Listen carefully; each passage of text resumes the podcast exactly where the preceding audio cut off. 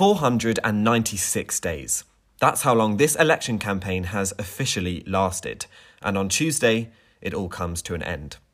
Four more years of Donald Trump or a new start with Joe Biden. Welcome to this pre election special of the Meridian podcast.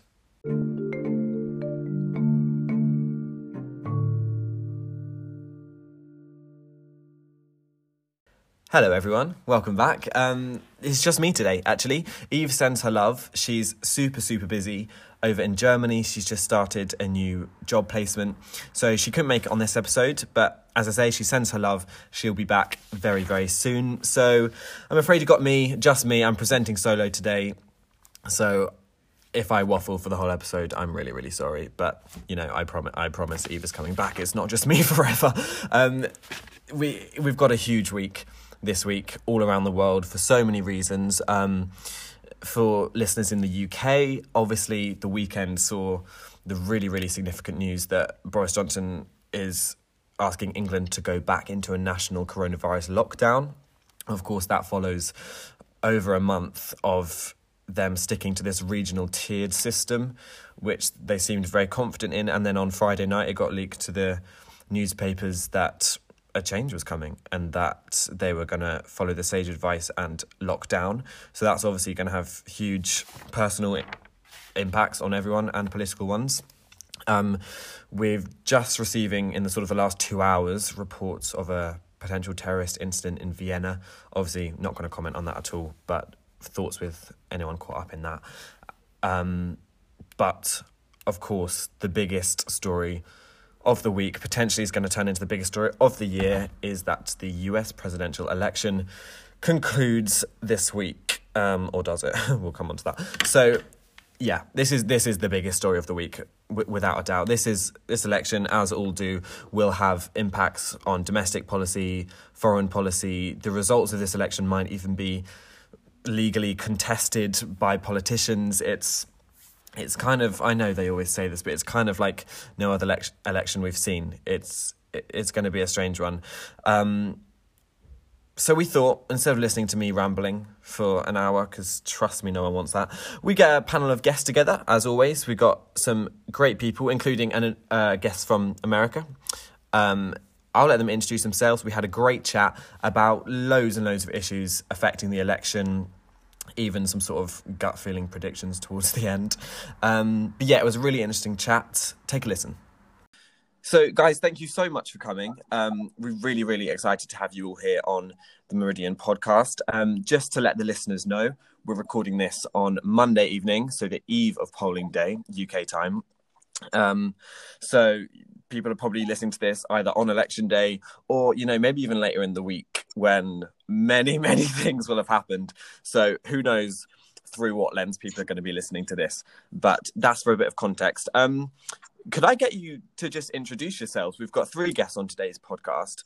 Um, just give us your name, where you're from, why you're on the podcast, what your main interests are. We'd love to get to know you a bit. Gabe, if you go first. Uh, yeah, sure. So um, my name is Gabriel Maitanis. Um, I am currently a fourth year student at Oxford Uni studying uh, German and Greek. And um, yeah, I suppose um, like a lot of people, this US election is pretty consequential. So uh, ties in with um, with I suppose a, a, general interest in politics, but especially sort of over the last uh, well few weeks or so. Yeah, absolutely, Michael. I'm Mike. I am a second year politics student at uh, Durham University, uh, originally from Manchester, and I'm really excited to be on this podcast as well. Lovely. And Emma. Uh, my name's Emma, and I am from outside of uh, Chicago in Illinois, in the US, uh, but I attend college at Case Western Reserve University in Cleveland, Ohio. And I'm majoring in history and political science. So uh, I've got a real big interest in this election, uh, and I'm very anxious about the results.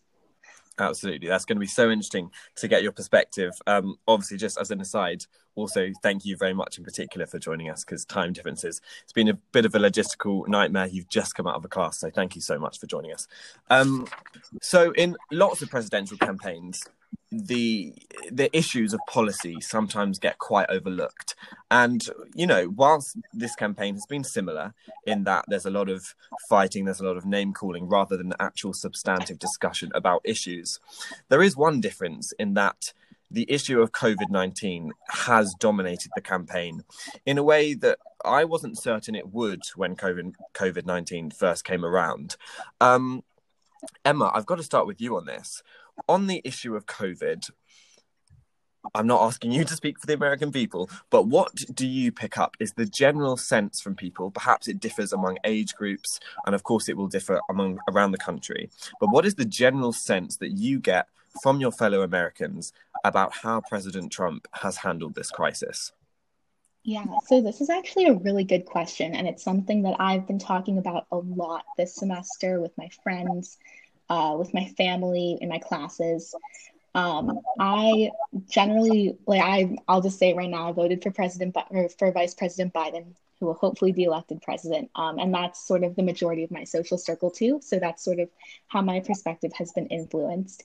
But um, generally, the sense is that Trump has really, really crisis. Um, I mean, it's just it's sort of hard to even articulate the frustration that I have uh, that a lot of my friends have, that my professors have, um, with how he has handled the crisis with the misinformation that he's promoted regarding COVID. Um, I mean, even today, he's been threatening to fire uh, Dr. Fauci, uh, who's the um, infectious diseases expert, who's been uh, advising him on a lot of this stuff if he wins the election. I mean, um, I, I attend Case Western Reserve University in Cleveland, Ohio, uh, which is, uh, we hosted the first pres- presidential debate um, and even I heard anecdotal stories from from friends of mine who were in the debate hall or who knew people who were in the debate hall where um, the president's family were refusing to put on masks. And uh, I mean, you saw on TV like the vice president's Biden's wife put on a mask, and Trump's wife Melania did not. And then shortly after the debate, Trump was diagnosed with COVID. Um, I feel like I'm rambling a little bit here, but not um, not at all. but he the sense is that he's really mishandled the crisis. Um, although when I listen to the news, when I when I read articles uh, to sort of get his supporters' perspective, they sort of feel that he's not to blame for the COVID crisis um, because it's not his fault that it came here. That he's been doing a spectacular job of managing it, uh, with which I emphatically disagree. Yeah. Um, Mike, if I can come to you, these lines that President Trump puts out about China being entirely to blame for COVID. You know, he calls it the China virus. He every time he discusses COVID in any context, he mentions that it came from China. Obviously, we know the virus originated in China, but how much do you think that these lines about the China virus, he's also said used much more perhaps derogatory uh, terms for it, which I won't repeat now. But how much do you think that these lines cut through to voters? Well, they definitely cut through to his base, but I don't think they get to the general population who just see COVID as just this terrifying reality that even his sort of constant lying, he can't really disparage. It's just so present in everyone's present in everyone's lives that I think his campaign really struggled to try and deflect attention away from his own mishandling of the virus, even calling it, I think he called it, oh, well, we won't repeat what he said, but he has said a lot of derogatory things um, about the virus and its links to China. Um, but I just I don't think it's cut through. Apart from to his base, I don't think it's cut through. Gabe, picking up on that, this is quite different to any issue, isn't it? In that a lot of political issues only affect a particular subsection of society. Um, you know, healthcare, the Medicaid for all, Obamacare, all of that affects people on lower incomes more than other people. There are there are certain sections of society affected differently by different issues. But COVID is an issue that really has dominated the world this year, as we all very much know. It affects everyone, even if you're not, you know, medically affected by it, even if you do contract the virus and are asymptomatic or are not um, permanently. Uh, badly hospitalized the disruption to the economy your lifestyle is still significant so do you think that the reason trump is as the polls indicate, doing fairly badly at the moment is because that this issue really has affected everyone and this is the type of thing you can't lie your way out of you can't call it fake news when your business has been forced to shut or you've lost your grandmother do you think that's probably why I think again that's a good question. I think it's hard to say. Um, if you look at some of the responses, which um, you know, sort of certainly among among sort of Trump's base, which uh, you know that I think they're still sort of vehemently opposed to this idea of sort of locking down. And you can, you, you know, you only have to look at uh, you know, Michigan, for example, with, with Gretchen Whitmer, who uh, hasn't necessarily sort of locked down the state to the extent that um, that a lot of the sort of rhetoric may have claimed, and yet um, you know some of the sort of vicious backlash uh, you know that has that has come against that um, you know really is, is quite unwarranted. But um, I don't I don't quite know. I think I think it's um, you know COVID COVID certainly is is universal in terms of in terms of who it affects but certainly in terms of um, you know in, in terms of issues which are exacerbated I mean you know this this sort of concept for example of people in, in sort of um, slightly more more sort of uh, vulnerable work or sort of less secure work, um, which is often sort of uh, lower waged as well.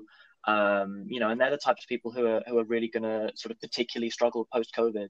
Um, and and you know, going back to back to Trump and also the Republicans, who I think. Um, uh, you know, certainly sort of in. I mean, I don't, I don't know about in, you know, stateside, but but certainly over here, I, I don't think enough was made of the fact that there is still uh, you know, sort of after after the summer, essentially, there's still been no concrete plan in terms of sort of financial support.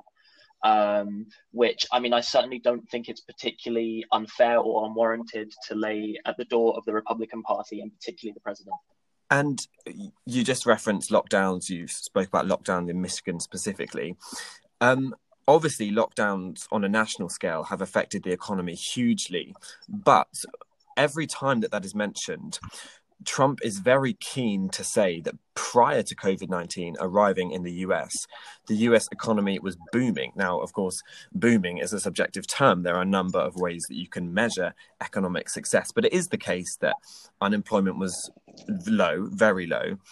And Emma, I'd be really interested to know how people you know again obviously you added the caveat that many of your friends are left leaning as are you and that's absolutely fine but what was the perception of trump's management of the economy prior to covid and do you think that when people cast their vote tomorrow or the people who have already casted their vote do you think that when they're thinking about the issue of the economy which they doubtlessly will be they will be kind of giving him the benefit of the doubt, saying, well, you know what, it was China's fault that this virus came. And before it arrived, everything was fine. So he'll get us back on track. Do you think that's going to work? I think that's a really interesting question. And I, I honestly would say that I, I can't know, I don't know that for sure. Um, that they would look at at his record, his track record with the economy uh, pre-COVID and then assume that he'd be able to get it back on track post-COVID. I know that personally among myself and my friends and my family, um, we didn't really trust Trump's ability to handle the economy from the start. Um, he sort of touts himself as this businessman who's uh, you know great at making deals and and is a great negotiator. And sort of throughout his presidency, that's really not been the case. Um, he's terrible at compromising with people. Uh, he refuses to listen to the advice of others. Um, I mean, you see that specifically with with him refusing to listen to the advice of Dr. Fauci, and he says this is all done in the name of the economy. But uh, you look at his taxes that the New York Times published that report about his taxes, and you see that he's not he's no businessman. He's just um, he's really good at at figuring out loopholes, and that doesn't work um, with the U.S. in general. But I think that uh, I and I can't remember if it was Gabe or, or, Mike who said this before, but I think that his message about bringing back jobs and um, strengthening the economy really speaks to his core base and also speaks to a lot of um, blue collar workers who are sort of divided on whether or not to vote for Trump or Biden. Um, and it's just it, it's hard to tell whether or not he'll be able to uh, make an economic recovery uh, if he gets elected again. But the economy is in a really bad place right now. And I think that that is partly due to his refusal to uh, take on stricter COVID measures, which might have prevented us from getting to the spot that we're in right now.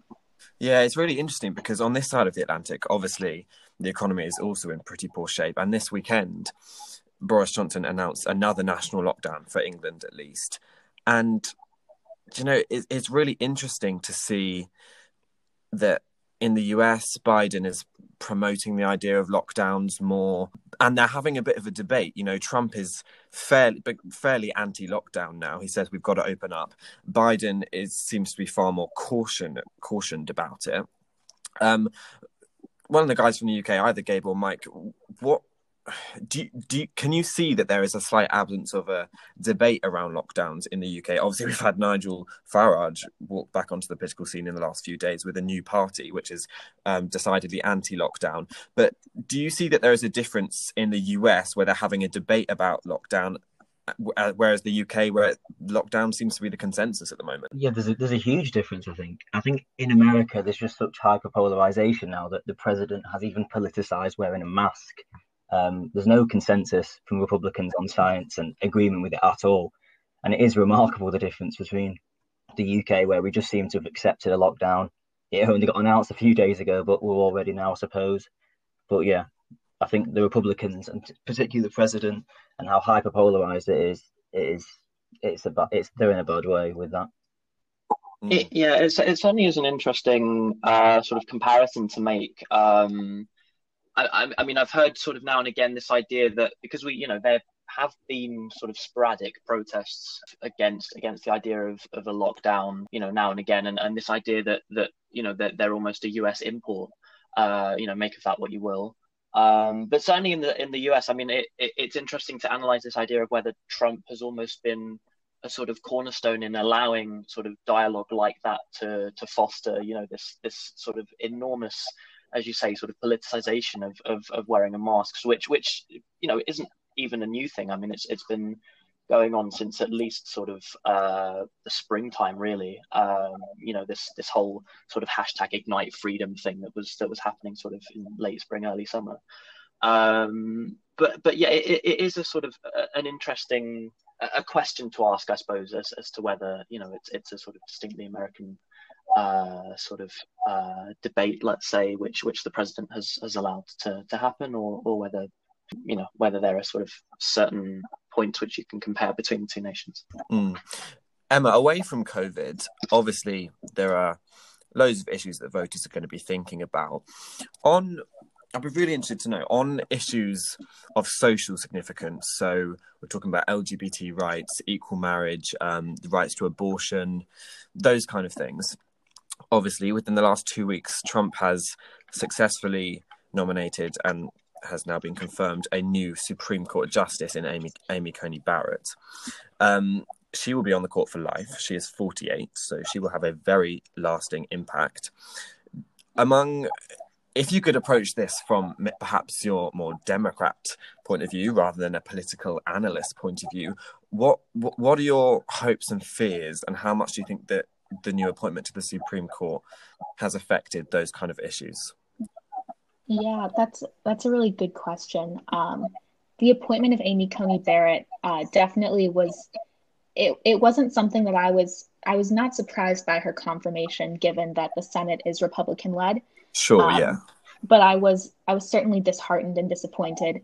Um, I mean, I I loved Ruth Bader Ginsburg. I thought she was a wonderful justice, um, and so I, I, mean, I don't know if any of you guys have seen this floating around, but a lot of my friends sort of shared this post um, on Instagram saying, you know, like Amy Coney Barrett walked through every door that Ruth Bader Ginsburg opened just so that she could close it behind her.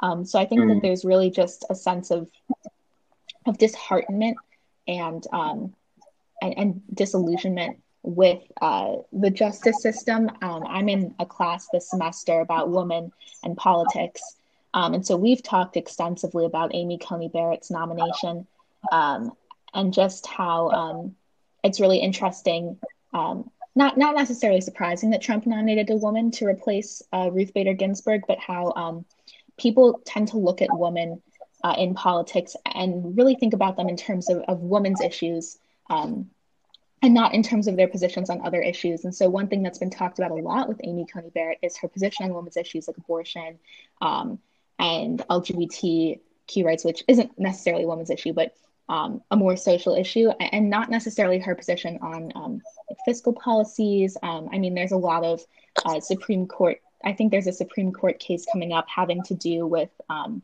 you know, big big company monopolies like Google and Apple and things like that. Nobody's really talked about her um, her stance on those issues. So I think that her her confirmation wasn't surprising, and it's also going to be really interesting to see what happens if Biden gets elected because um, he's sort of hinted at and then dodged the question of whether he'll pack the courts um, so that she to sort of overweigh her. Maybe that's not the right word choice, but to sort of um, um, to to put more liberal justice on the court so that her conservative vote is kind of worth less, if you like.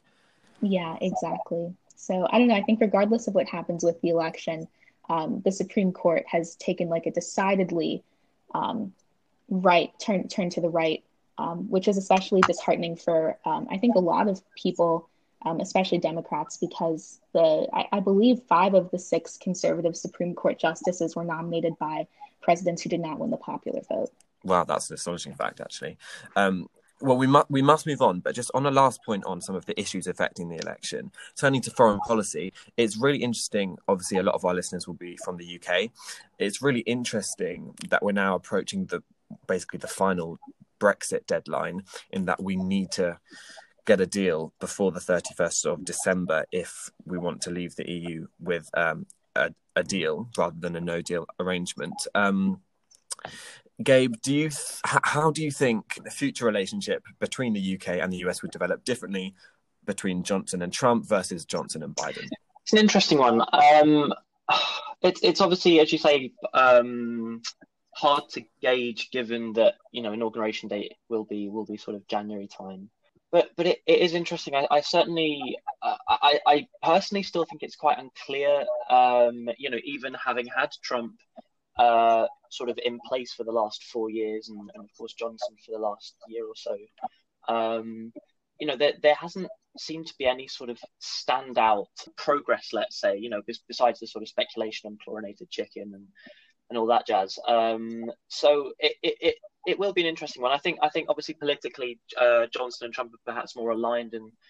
Uh, you know, will perhaps sort of relish uh, trying to thrash out a deal far more than than with a Biden presidency, will perhaps, you know, Biden will perhaps sort of favor, um, you know, sort of repairing the damage that, that Trump has done with the EU, for example. Um, you know, I know that the Irish border was a particularly thorny issue uh, for for Biden and for Nancy Pelosi, for example, as well. Um, so that there are, you know, as as with any issue, there are a million and one caveats, um, and and it, it will be interesting to see. But I mean, you know, without without sounding too pessimistic, I think that, that either way, um, you know, Johnson will have to approach approach whoever you know whoever the president will be, whether it's 45 or 46, um, you know, with with a degree of desperation given uh, given the timing of, of the inauguration.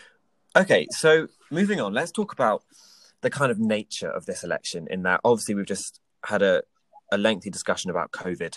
So things are very, very different this year. A lot of people are voting by mail. I believe it's called absentee voting. Please correct me if I'm wrong, Emma. But a lot of people have voted by mail, way over 50 million people, which, you know, in a UK context is just crazy. That's more than the number of people who would ever vote in a general election here. So it, it's a huge number of people.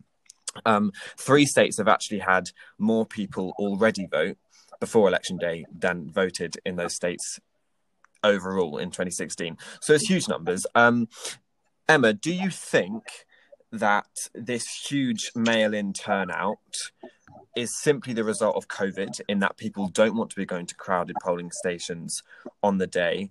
Or do you think that this is a high turnout election? Um, I think it's a little bit of both, to be to be honest. I think that um, I mean, I personally voted uh, with an absentee ballot. Uh, it was mailed to my apartment, and then I went and dropped it off at the Board of Elections in my county because I was a little nervous about it getting there through the mail with all of the delays that have been happening lately. Um, but I think that uh, because of COVID, more people than ever are going to be voting using a mail in or an absentee ballot.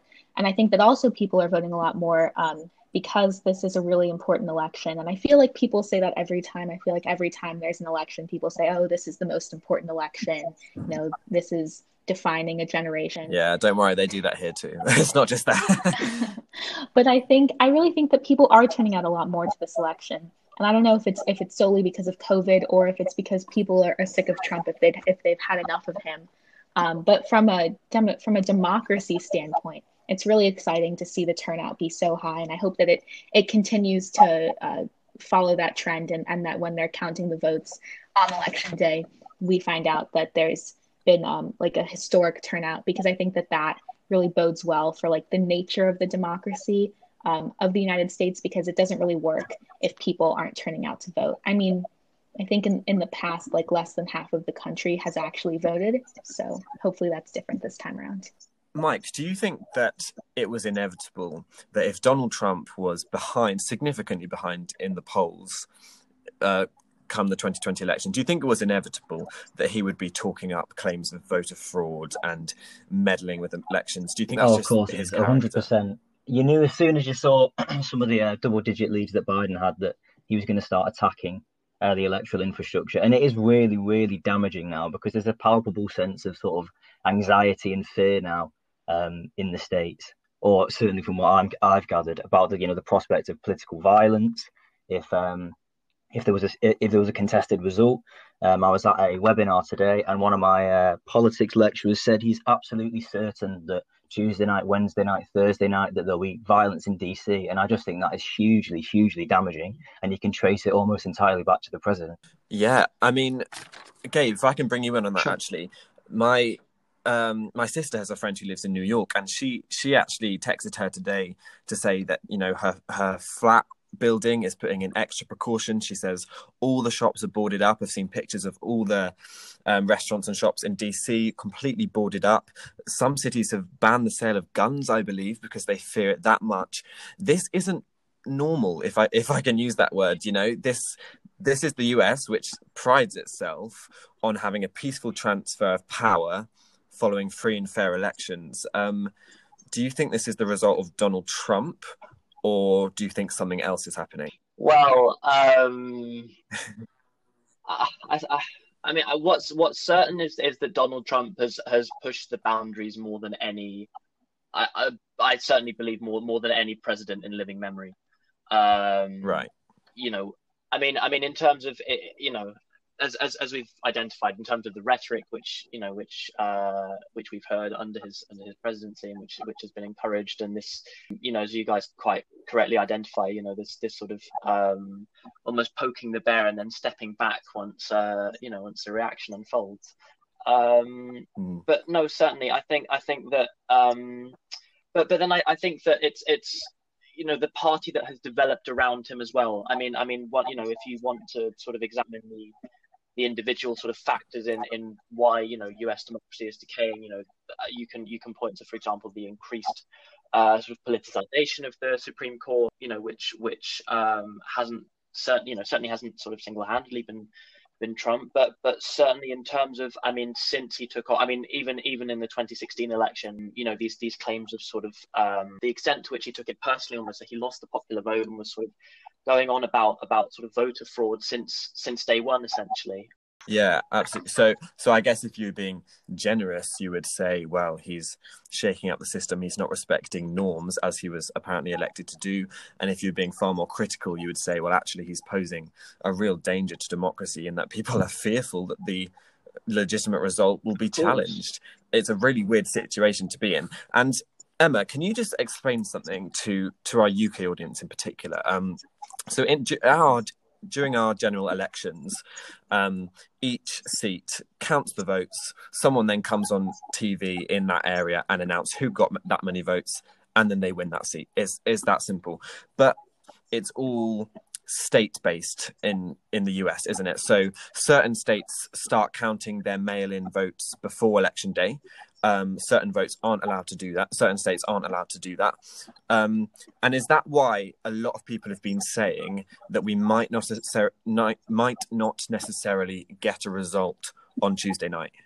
Yeah, I think you're that. That sounds right to me. Um, I'm obviously not an expert on um, every state's electoral policies, but no, of um, course, of course.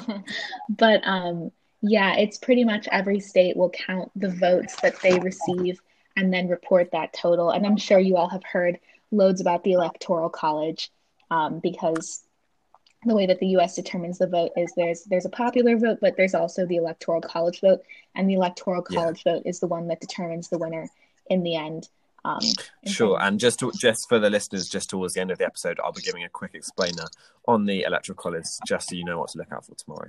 Oh, awesome. um, let's let's just hypothesize. Let's say that Biden wins. How how do we think tr- Trump is going to take that? Is in terms of not in the long term. We'll, we'll come on to that, but just in the next week, two weeks, perhaps if we're going by the standard of the 2000 election, um, perhaps the next month or two.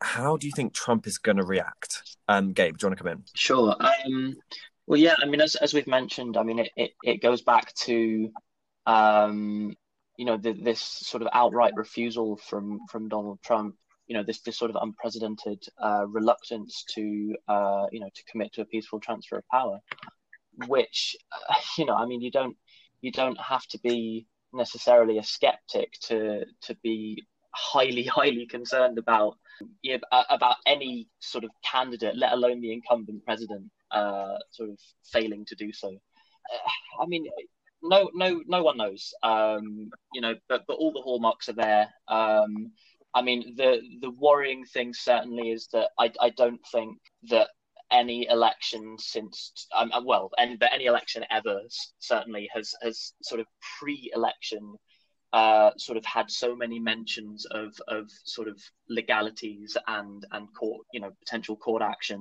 You know, I, I mean, 2000 with with Gore and, and Bush was was so sort of uh, you know it, it's still sort of so infamous and and you know and ironically um, Coney Barrett and Kavanaugh and I think um, one other um, Supreme Court justice um, were, were actually involved in the in the counting process for that. But yeah, no one knows. I mean, I mean, there's you know there is there is enormous uncertainty, and and it is just uh, another hammer to democracy, which which Trump is prepared to to apply. And Mike, you said you you study politics at uni, so do I. And one of the things I love looking at sometimes. So this is the right political nerd moment, switch off if you like. But is there sort of the some of the crazy rules in the constitution that you don't really know about? So, for example, if there is no legitimately recognised newly elected president by inauguration day, this thing kicks in called the line of succession, in which um, there, there's a certain ranking of people who become, and you know, there's a there's a possibility that Nancy Pelosi being the third most senior politician in the US after the president and vice president. Nancy Pelosi is the Speaker of the House. Mm-hmm. Um, she would become president. It's just there would just be so many things in the Trump era which four or five years ago we would have thought, oh, that's not going to happen. When we just kind of have to think, well, might it? it is. It is remarkable. Just to um, add to what uh, Gabe was saying before, um, I think it really depends on the margin of Biden's victory, whether what Trump's reaction will be. Anything right, other yeah. than a Biden landslide, I think, and he's going to try and contest the result politically, legally. We know he's got Amy Coney Barrett on the court, so if it's if it's a small margin, then I 100% expect him to contest the result. He might prematurely call the election, call Florida if he perceives himself to be ahead, and I think that's when we're in really, really dangerous territory. Yeah, and I would just add, from like a journalistic point of view, that I think TV networks um, in the US and, and in the UK, but mainly in the US, are going to have a massive responsibility on Tuesday night to just keep a cool head, see the results as they're coming in, and you know this is going to be basically the ultimate test of fake news and media scrutiny. In that, if Trump tweets, "I've won Florida" or "I've won Pennsylvania," unless the votes show that I think the TV networks have a really, really important responsibility to report that not as fact, but as a political statement, which is not yet evidenced. But that's going to be really interesting. Um, just finally, if let's look to the future beyond the election and the direction of each of the two parties, the Republicans and the Democrats. Um, Emma, as as a Democrat, obviously I don't know if Biden was your first choice as a candidate. He, he might have been, he might not. But let's say he does, in the event that Biden wins, where do you think the Democrats will be in 2024? It's probably unlikely Biden will stand again.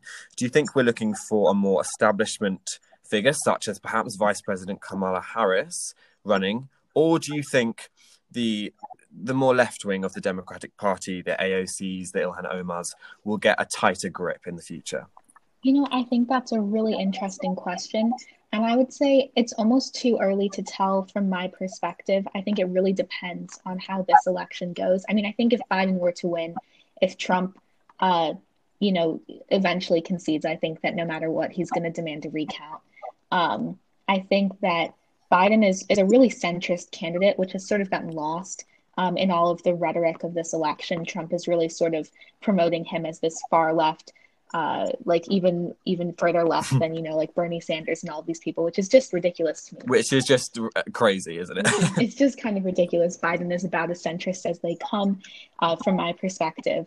Um, and I, I, think that the Democratic Party in this election, and presumably in 2024 as well, unless their support base changes dramatically after the outcome of this election, is still going to have to try and strike that balance between appealing to those middle ground voters who who want the centrist candidate, who um, who who look at Trump and Biden and are trying to decide between them, as opposed to those whose voters those voters who are far more left leaning and not necessarily even like far far left just more left of center um, who are voting for Biden no matter what because they they they hate Trump so much. Um, and I think that that's the balance they're trying to strike right now is trying to find the middle ground between those voters who want a centrist candidate and those voters who want to see more more uh, policies like those that AOC and others have been promoting. And I think that that in general is sort of a detriment to the two party system that we have in the U.S. Um, that we that we've sort of always had, where it's really difficult for third party um, candidates who aren't sort of from Democrat or Republican sides uh, to yeah. have a voice in politics um, because those people who uh, are on the fringes sort of aren't represented. Sure. Um, Gabe, I think it's really interesting the the rise of AOC, Alexandra Ocasio Cortez, mm. who is a member of the House of Representatives. Um, in a way, she sort of represents what Trump Trump represents on the right in that she's a fantastic orator. She has some views and some policies which some in the US view as very very far left. In a UK context, they wouldn't necessarily be that hmm. extreme. Mm. But you know, do do you think that the left kind of needs their own Trump? Is AOC that person? Is there someone else? Is it Oprah Winfrey? Is that what they need in 2020? No, I, I, oh, well, I mean, first of all, in, in terms of sort of calling, uh, you know, Alexandra Ocasio-Cortez uh, the left Trump, I mean, I suppose, um, I, you know, I, I obviously see where you're coming from. I mean, obviously the, the wording of it might might be a little bit sort of uh, you know, not not to the palate of a lot of people on the left, uh, or indeed to just democratic generally. No, I, I, I do think that perhaps you know that it, she you know she has emerged sort of in the last year or so as as an extremely um, you know as you say a, a fantastic public speaker. Um, but but someone with with certainly a lot of integrity, uh, you know, behind that. Um, you know, I, I think that that to be to you know to be perfectly honest, I, th- I think that that's where a lot of uh, a lot of her popularity has come from. The fact that you know she she's very open about uh, about her background. You know, I mean the um, you know some some of the sort of very cheap insults that, that came her way about her you know about her previous employment for example when she first uh, you know entered uh, you know mainstream US politics um, you know and she, and and she, you know she's sort of reversed that in a way you know she's she's very much sort of taken ownership of that um, Mm. But but in, in terms of you know her, her sort of likelihood, I, I think it's extremely likely. I think that um, you know that again the fact that um, you know she she has very much sort of to her advantage. I mean, even by the way her you know the, the sort of situation by which she uh, sort of entered you know the, the House of Representatives in the first place the fact that you know she she took on uh, a very much established member of parliament in uh, or sorry member of the House even in New York and um,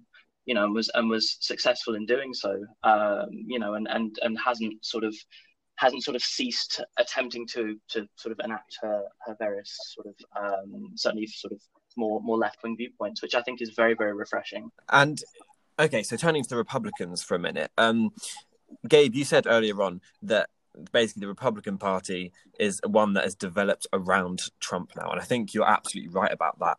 And I think I whether it's a Trump win or a Trump lose, I think the Republican Party are in a real state of disarray in that who on earth takes over the reins in 2024? Mm-hmm. Um, well, technically, firstly, if Trump loses, I'm pretty sure I'm right in saying that he has the right to run again. He, there's nothing stopping him seeking a, a, non-consecutive term. So, so let's park that for a moment. But if he if he if he loses and he doesn't run, where, where are the Republicans at? Um, uh, well, again, who knows? I mean, I mean, it, it's very difficult to say. What's what's for certain is that the Republican Party have utterly embarrassed themselves. You know, be it be it Lindsey Graham's uh, sort of U-turns on a more than consistent basis. Uh, you know, first on the Supreme Court justices, and then calling Trump, uh, I think, a race baiting religious kook or something along those lines, and um, you know, likewise with Ted Cruz, with Marco Rubio, who even today was, you know, was was very very happy to to um, to appear alongside Trump, and and uh, you know, I think I think that that you know that entire exhibit sort of uh, showcases a real a real sort of dangerously pervasive influence that Trump has had, and and to be perfectly honest, I think I think in in any other situation Uh, it would be impossible to to shake off the the legacy of something like that. And yet you know I, I still uh, you know there's still this unknown that that you know given the the, the sheer magnitude of the influence that, that Trump has had over US politics over the last sort of well five years really since he first announced his his candidacy you know his candidacy. It, it will be interesting to see sort of how much of an effect that will have you know sort of uh, negatively let's say on on the future of the republican party. Yeah I, th- I think you're right. I think obviously the democrats are going to be so interesting to follow but i think the republicans is where the real political drama is going to be at in the next four years. And that if he if he loses sorry firstly i think he definitely will run again. If he wins I don't know who takes over the reins from him. I just cannot see Mike Pence or even Ivanka or Donald Trump Jr. I can't see any of them having the impact that he does, and that that's going to be so so interesting to follow. Um, anyway, guys, that has been a really really interesting chat. Thank you so much for joining us. Just before we go, is anyone prepared to give their gut feeling about what is happening this week? Oh. Emma, American perspective, got any idea what's coming? Do you think? Well, I can say that I'm I'm hopeful that Biden's going to win. I don't know if you guys uh, in the UK know about this like 538 website that uh, this guy named Nate Silver yeah. put together. Yes. I've been checking yeah. that recently. Yeah, so he's he's giving Biden a 90% chance of winning. Uh, obviously, the polls were wrong last time; they can be wrong again. But I've had a couple of my my political science professors also come out and say that they they're they think that Biden's got a pretty good shot at it.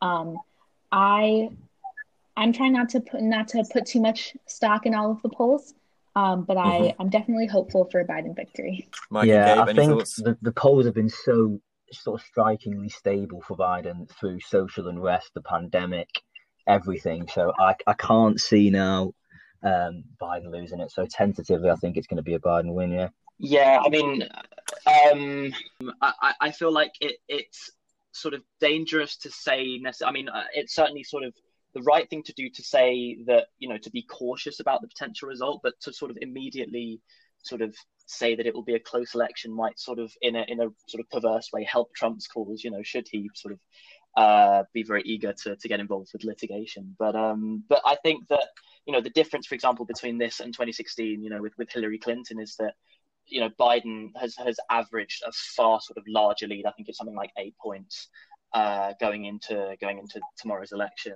Um, you know, which which ought to be a far more stable lead. I mean, I mean, the margin of error would have to be so enormous. You know, and I, and I certainly hope that that Biden has a very decent chance. Yeah, yeah so interesting. Look. Of, oh, um, go for sort it. Of add yeah. on to that really quickly. Um, another thing that people have been talking about here is sort of how in 2016 Trump was was very much an unknown, and now we've had four years of his presidency, um, and so it, it's kind of unclear if he was able to draw on any like a, a base for any new voters in this election. But there's certainly been a good group of people, it seems like from reading the news, who have become dissuaded from him after experiencing four years of his leadership. I think that's such an interesting point. And on that note, look, guys, thank you so much for joining us. This has been brilliant. Hope you've enjoyed it, and I hope you'll all be coming back very Hopefully. soon. Thanks for having Thank us. you very much. Thanks for coming. Cheers. See you soon. Bye bye.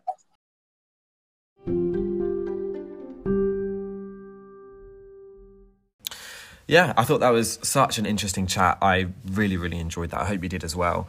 Um, yeah, it was so good to see that sort of American perspective with Emma there. Um, yeah, just to get a sort of gut feeling on everything. To because when you're in a different country, you can't really sense the public mood somewhere else, can you? Um, and obviously, looking at it from a UK perspective, because this election doesn't just affect America, it affects the whole world. So it was great to talk about that as well. So yeah, I really enjoyed it. Just for these last few minutes, I think I'm just going to talk briefly about election night itself, whether you're staying up or not. Um, no comment whether I will be or not. I think you can probably guess.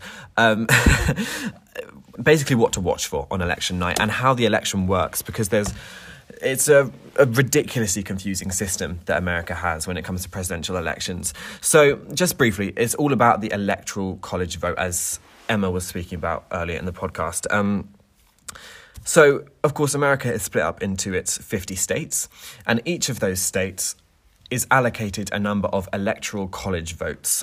I mean, the word vote is perhaps a little bit misleading in this. It's basically a number of points that each state have, and it's based on population. So California, with its population of 40 million people, has 55 votes. That's a huge number. Oklahoma has a population of just 4 million people, so it only has seven votes. Now, I know mathematically that isn't proportional, and there's been a long debate in the US about that reform to the electoral college because it slightly underrepresents, in fact, significantly underrepresents people in uh, urban areas. But that's a debate for another day. Basically, each state has a set number of electoral college votes. The larger the state by population, the more votes they have. Now, you do not win the election by getting the most number of votes. That's a lesson that Hillary Clinton learnt very well in 2016. She received 3 million more votes than Donald Trump, but she didn't win because those votes were not in the right places. So you win by getting a majority of the electoral college votes or the electoral college points, whatever you want to call them. And there's a total of 538. So you win by getting 270 electoral college votes. If there's one thing you want to remember about election night, or even if you're not staying up all night just watching in the evening, if there's one thing you kind of want to be thinking about all evening, like who's winning, who's doing well. Think about that number 270. Once you get to 270 electoral college votes, you've won. The presidency is yours. So, this is why so much of the campaigning is focused in what we call swing states.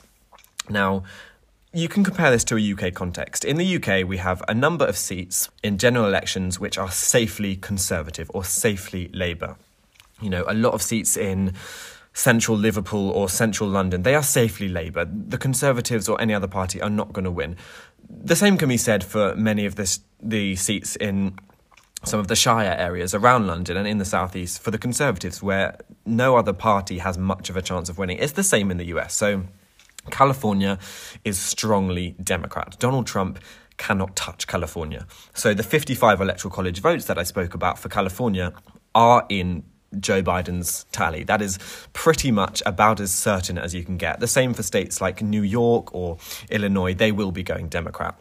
Of course, the same thing can be said for many Republican states. So, Oklahoma, Alabama, Tennessee, these places are deep red states which Trump can guarantee will go in his column. So, it's not those states that you focus on.